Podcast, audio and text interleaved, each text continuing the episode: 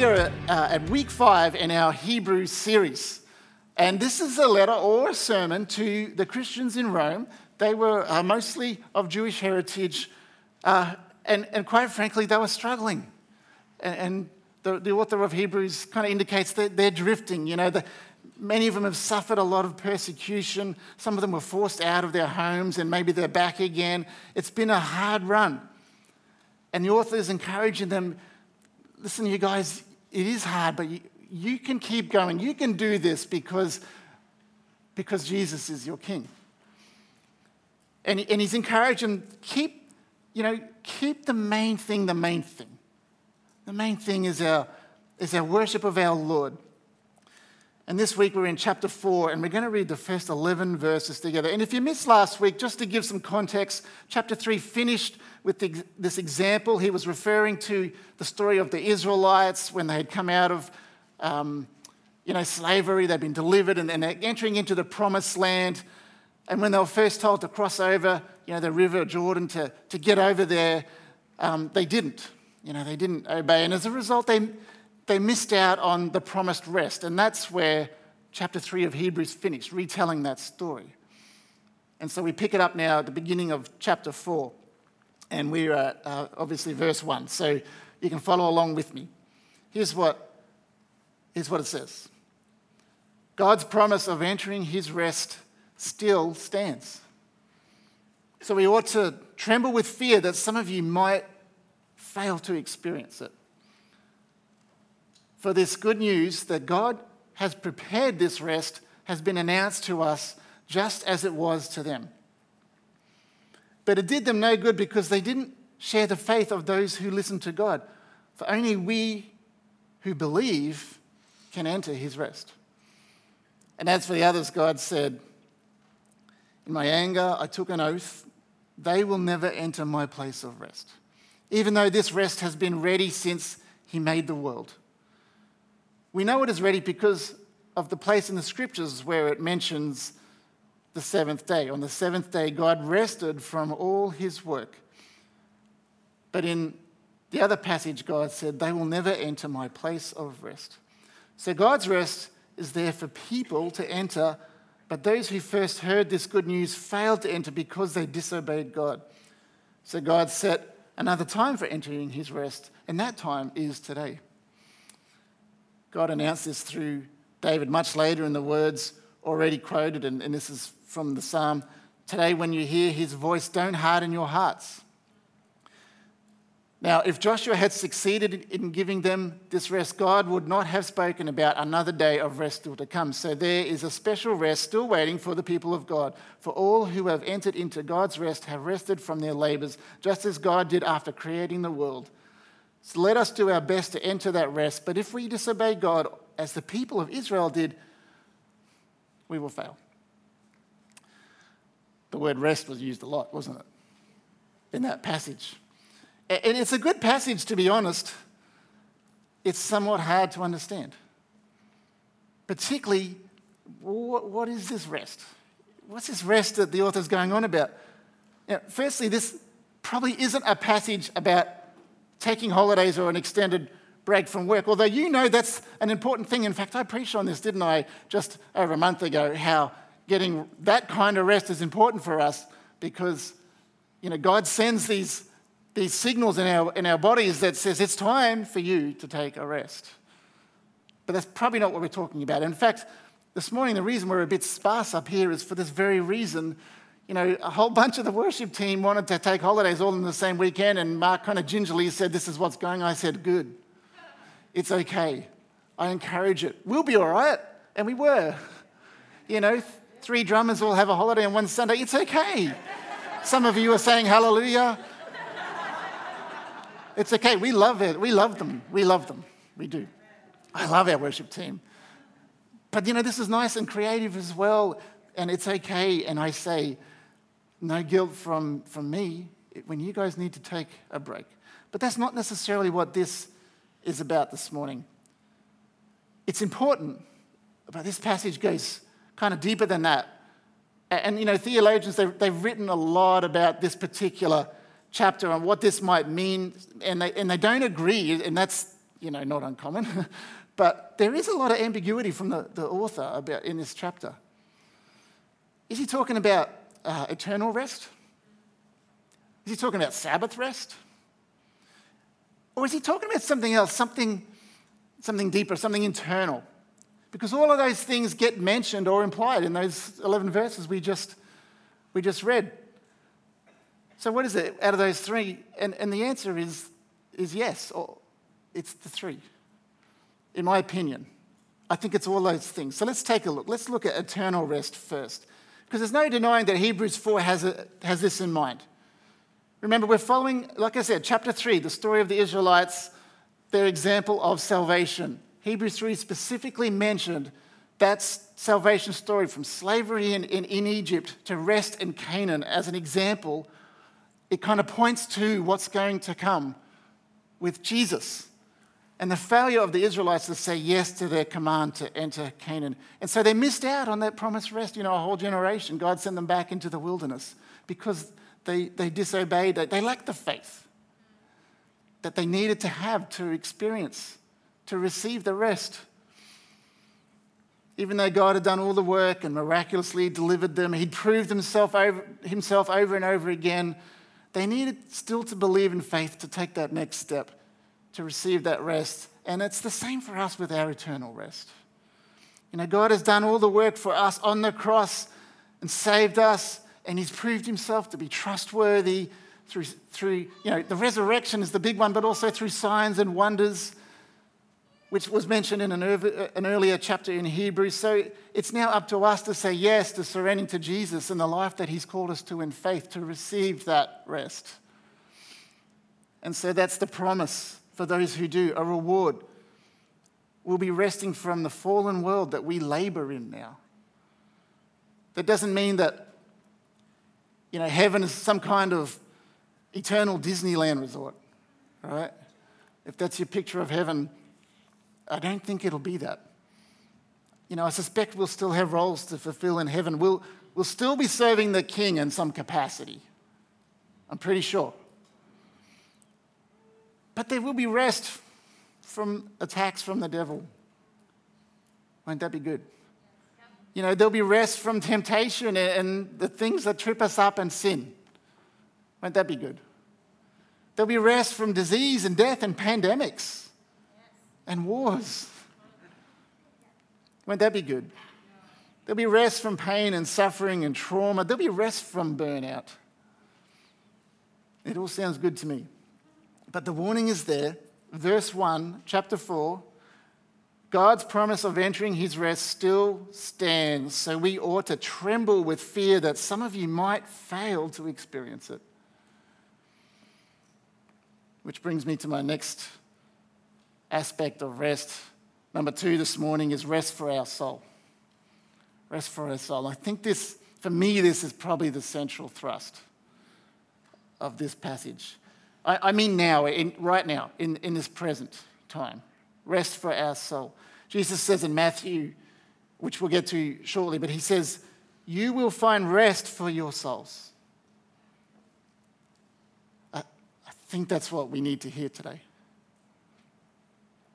Specifically, there is a way to have rest from that trembling with fear that we just read about in verse 1. You know, there is rest from anxiety over my salvation. There's rest uh, over my worry about eternity. There, there's rest from the burden of, of striving and working to earn my way to heaven. Because while the author says you ought to tremble with fear about missing out, there's a solution. We don't stay in that trembling with fear. We take the solution. That solution is found quite simply in the one who did the work we can't. That solution is, is Jesus, is to repent and put our faith in Him. And then we don't have to fear that death anymore. We don't have to have anxiety about our eternity. We no longer have to worry about missing out or, you know, are we good enough? Have I done enough? There's rest from that. We have rest in the knowledge of God's promise that whoever believes in him will not perish but have eternal life. The reason we put that cross on the wall. It's not an idol for us. We don't worship that cross. It's a symbol. It reminds us every time we walk in here, what Christ has done for us, it gives us confidence that we're forgiven, we're saved. Christ did the work. It's finished, he said. We can't earn our way to salvation through good works. Instead, good works is our response to salvation. We can't help but serve the one who loved us so much that he, that he gave his life. But like the Israelites, got to cross the Jordan still. In faith, we have to believe and surrender to Jesus and find rest for our soul. Our soul is no longer striving, no longer in turmoil, no longer grasping for answers, no longer anxious about who we are and our place in this world. And to bring in the theme of Hebrews, this rest of the soul becomes deeper and more real as we connect deeply with Jesus. There's a, there's a rest that becomes um, very tangible. It becomes deep in us, deep in our soul, as we deepen that connection to our Lord. Speaking of deeper connection, this brings me to my, my third and final point. point, and you're thinking, that was pretty quick. This is the long one. Okay? I want you to focus on that second one, rest for my soul, but this third one helps us get there, and it's our Sabbath rest. Hebrews 4 only slightly alludes to this, really. You know, he says in verse 4 on the seventh day, God rested from all his work. And it's a reminder that as humans created in God's image, following his example is what we do. That makes perfect sense, doesn't it? Created in God's image, he rests on the seventh day. Some will say you shouldn't really preach on the Sabbath rest from Hebrews 4 because it's not really what it's about. And that's mostly true, but it, in my opinion, Sabbath rest is actually a key spiritual discipline that gets us to the rest that we were just talking about that rest of the soul, that deep walk with Jesus. In point two, the Sabbath helps me. It's not a, a sacrament, it's not a law, it's a good discipline for Christians to strengthen that relationship and find the rest that we're looking for in the here and the now. Not just in eternity, by the way. Now. Verse 7 says, So God set another time for entering his rest, and that time is today. Sabbath connects us to the rest he wants for us, not just in eternity, which we look forward to. That's a, that's a, that's, that's a rest. but today, you know, often when we think of Sabbath, we immediately think of Pharisees, don't we? Because God, Jesus was always confronting them about this one, because they were always upset about things being done on the Sabbath, it seems like. All the rules and regulations, that legalistic picture of the Sabbath, it's a distorted picture. And I, I want to just say, church, don't let that turn you away. Instead, there's actually a beautiful picture that we should allow us to draw us towards the Sabbath. Now, here's what Jesus said in Mark 2 The Sabbath was made to meet the needs of the people and not people to meet the requirements of the Sabbath. You know, he was turning things upside down when he said that because it was just a big long list of rules that we could judge people on. And that's not what the Sabbath is about. So the Son of Man is Lord even over the Sabbath. You know, in other words, the discipline of the Sabbath is life giving to us and Jesus is in the heart of it. And this, I believe, is what God had in mind when He, he gifted it to us. Yes, a rest from our labor, but also a rest for the soul that comes through this deepening connection with Him that the Sabbath can help us get to. And I, I want to give you some thoughts on how you can recapture your lost Sabbath because it has been lost in our modern world. And, you know, I'm going to just mention I've, I've got some tips from one of my favorite authors, Peter Scazzero, out of his book here, Emotionally Healthy Leader, because he talks about this.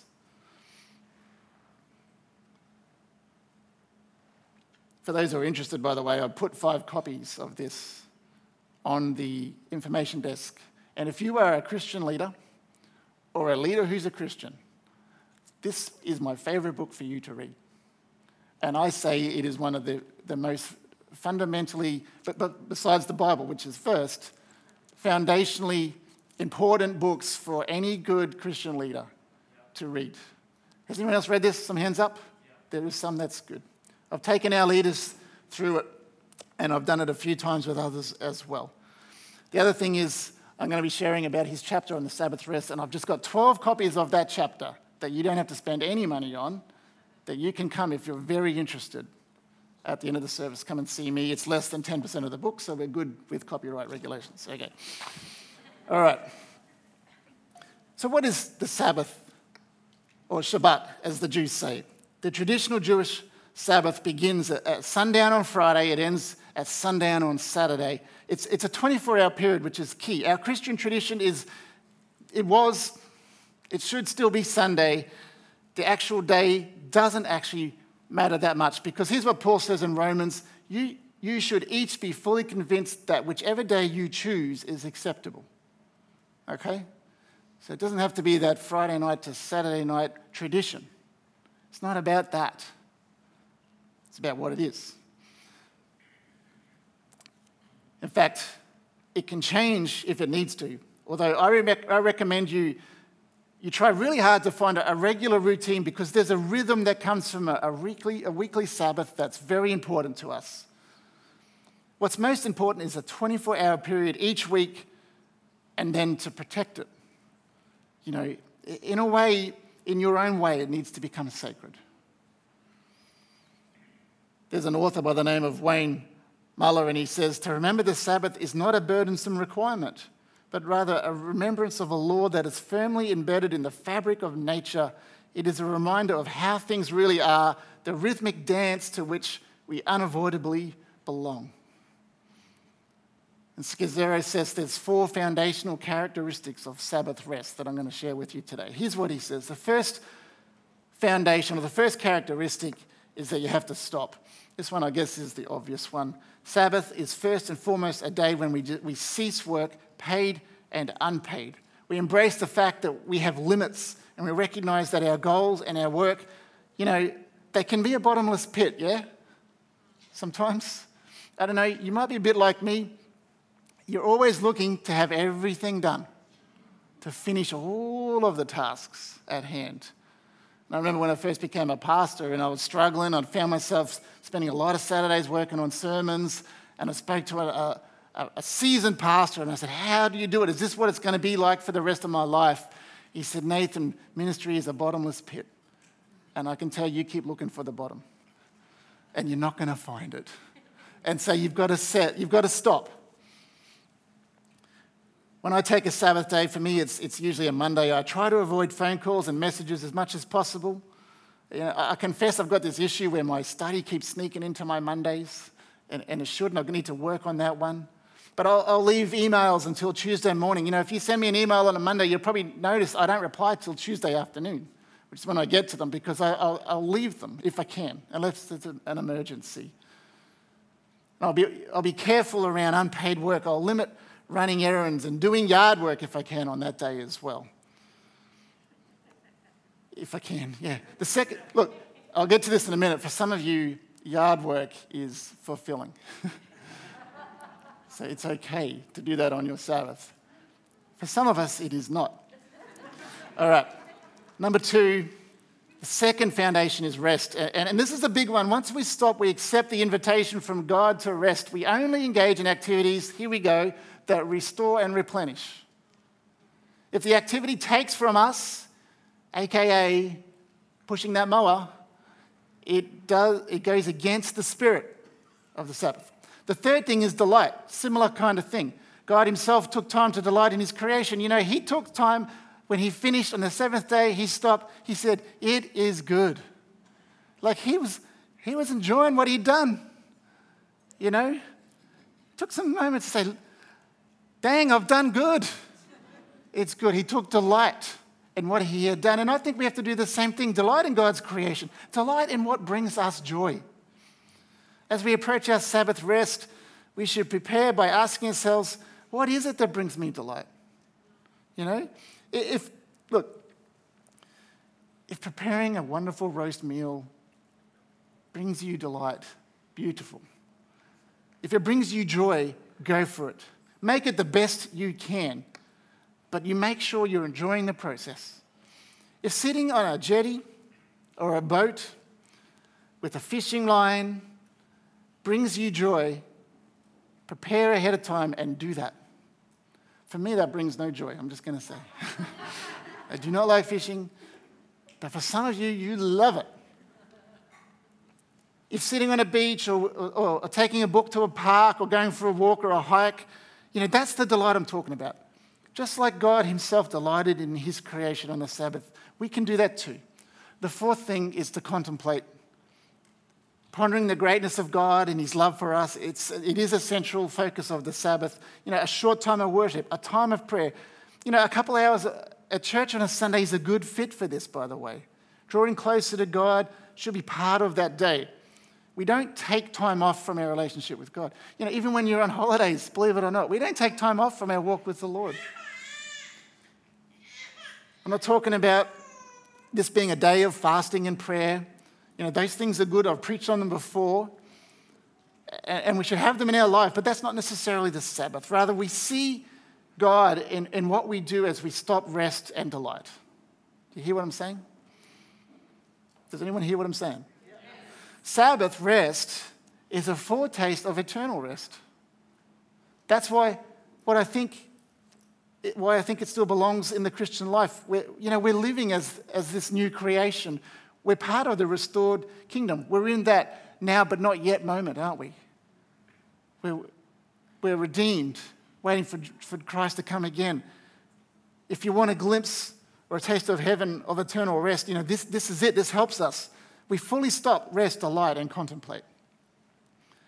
And for a brief moment in time, we reorient ourselves away from the world and you know, all of its strife. We shut down the noise, we shut down the distractions, we anticipate the world to come in and how things are really meant to be. But let's be honest, practicing Sabbath rest is a challenge for lots of reasons. You know, we struggle to find the time. We're not good at slowing down. There, there's a lot of distractions in our life. Perhaps we associate Sabbath with legalism. You know, we've got bad memories of, of a childhood, perhaps, from decades ago when, when you know, you, you can be condemned because you just went to the shops on a Sunday or something like that, or you, or you dared to watch NRL or something like that. You'd be condemned for that. That's because the church can be guilty of, of legalism, but the Sabbath teaching back then, it, it felt like it was from the Pharisees sometimes, rather than the beautiful gift that it's supposed to be when Jesus said, The Sabbath is for you. So, some practical tips for you as you get started, I hope, with recapturing your Sabbath. The first one is you've got to identify a 24 hour block of time, and maybe this is the hardest one you have to overcome. Now, Sunday is obviously a great day, and worshiping with your church family is a great way to start that day. Something I committed to a few years ago when I, I, was first talking about this Sabbath to our leaders, and we, we kind of said, yeah, Sunday is good, but a lot of us actually do a lot of volunteering on Sunday at church. You know, how does that work for me as my Sabbath? And I made that commitment then that I was going to do as little as I could on Saturdays as a church, so that if you volunteered on a Sunday, you can say, this, this time I'm going to I'm going to commit to Saturday being my Sabbath day, my time with the Lord. Like, like that. And you know, we've done pretty well with that, apart from the occasional working bee or something like that. We don't come up here on Saturday much anymore. We used to do it all the time. We'd always plan things Saturdays. But I found that to work really well for us.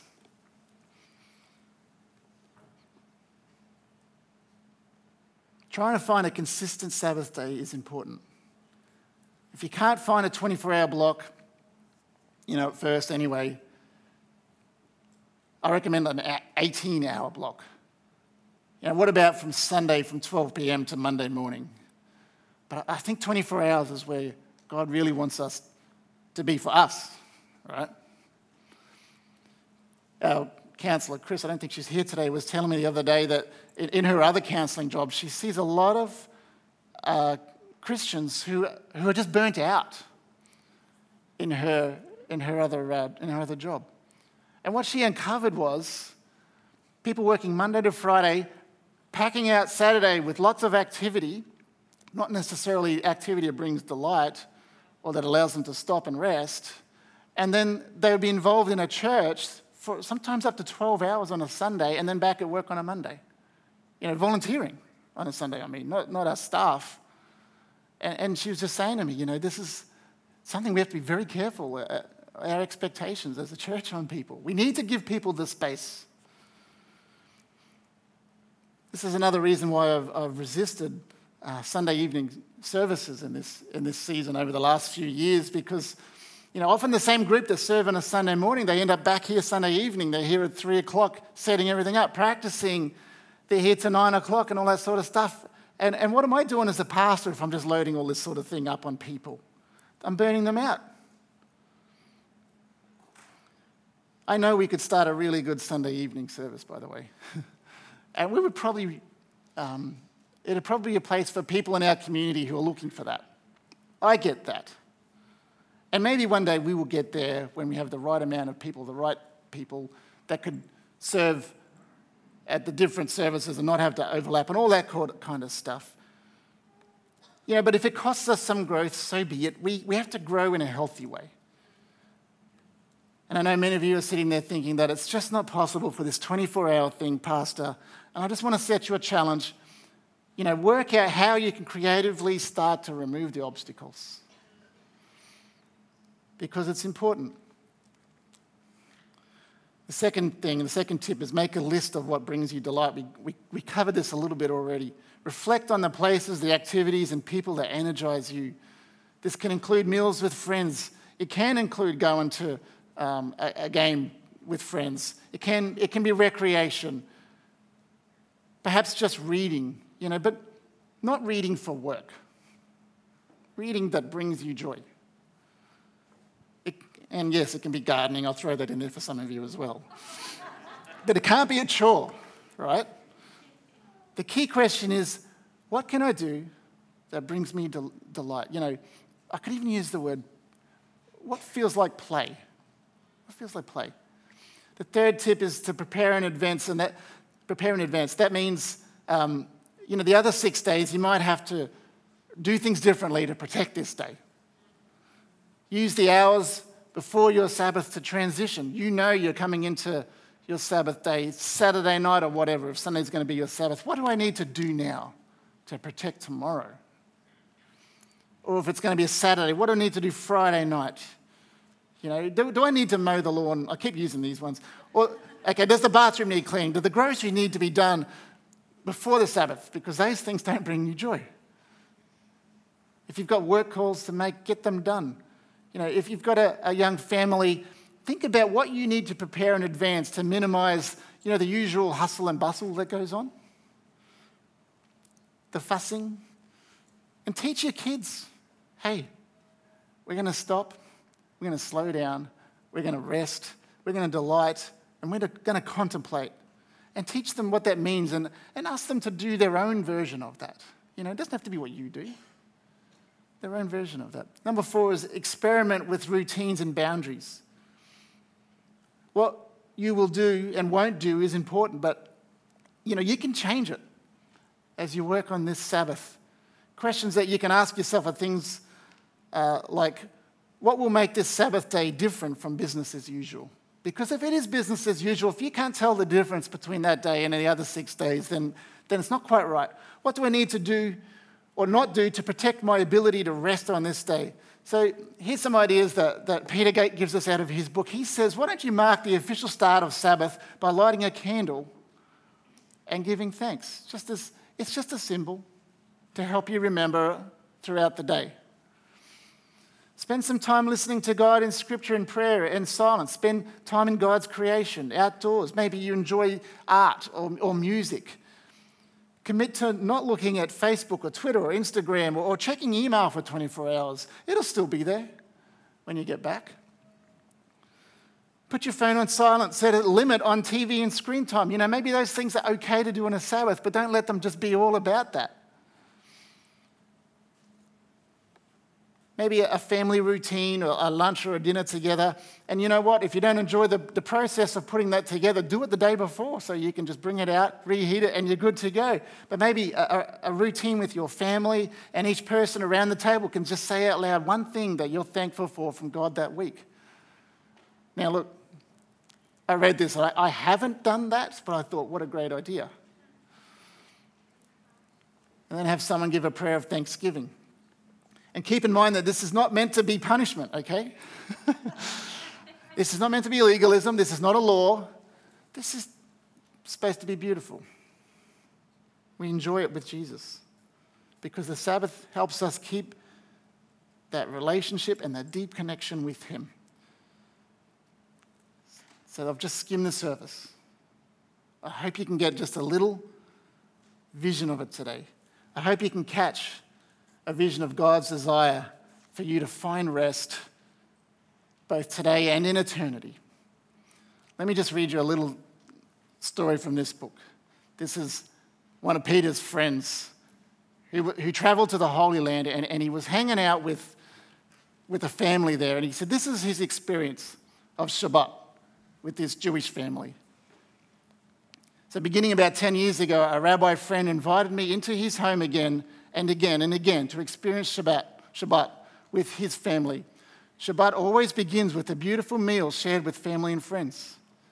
Prayers and blessings are said, and a relaxed evening of conversation follows.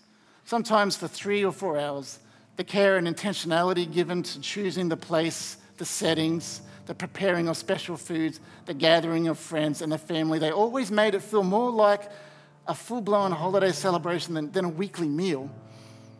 Imagine doing Thanksgiving, you know, the American Thanksgiving once a week, and you'll have an idea of what the Sabbath is like. The rabbi and his family taught me how their adherence to a rigid set of guidelines about what they can and cannot do on a Sabbath served as a container that allowed them to enter into the Sabbath's rest. For them, Shabbat is very different from the other six days of the week. Everything that distracts, and there are many distractions in our technological and information saturated age, is put aside in favor of things like prayer, study, long walks, naps, hikes, shared meals, and meaningful conversations. There would be no time or space for such things without the protection or firm limits on the day. As I said, I'm not trying to make a law here, I'm not trying to guilt you into anything. I think this is a beautiful picture that maybe we've lost a little bit. Because here's what Jesus said in Matthew 11 Come to me, all of you who are weary and carry burdens and I think that's probably nearly all of us here today. And I will give you rest. There it is. Rest. And he says, Take my yoke upon you. Let me teach you, because I am humble and gentle of heart, and you will find rest for your souls. Remember, the author of Hebrews said it's for today.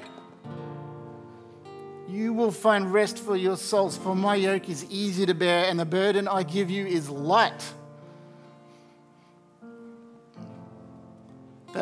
That, heavy burden you carry, church, those things you're ashamed of, the weariness from overwork, the weariness from striving to please God and to please others, Jesus says, don't shape up. He doesn't say try harder. He didn't say toughen up. He just said, Come to me. Just be in my presence. Give me that heavy burden you keep carrying and replace it with my, my light one. It's like a feather, it's like a little piece of paper. It's that light. He is literally asking us to just come and be with me, and I will give you rest. That's what He wants most. That is where we find it. Not in our striving.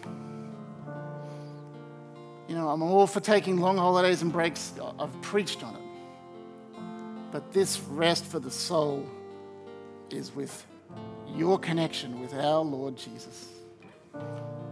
And He's there asking us, I want you here right beside me. So we'll do it this morning.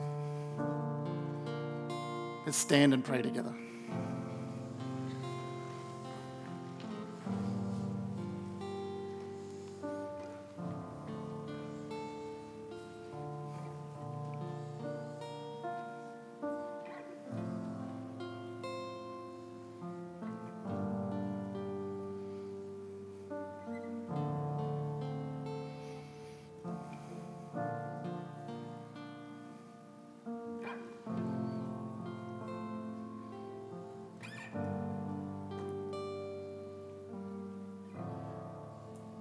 I'm sorry for all the times I didn't give you any space.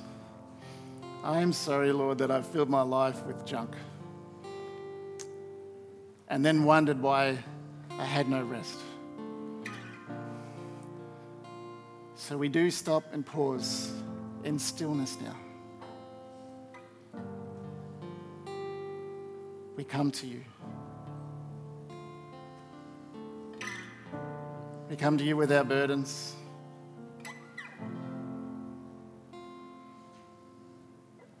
Remember, you said in Psalms that we can cast these things to you, we can give them to you.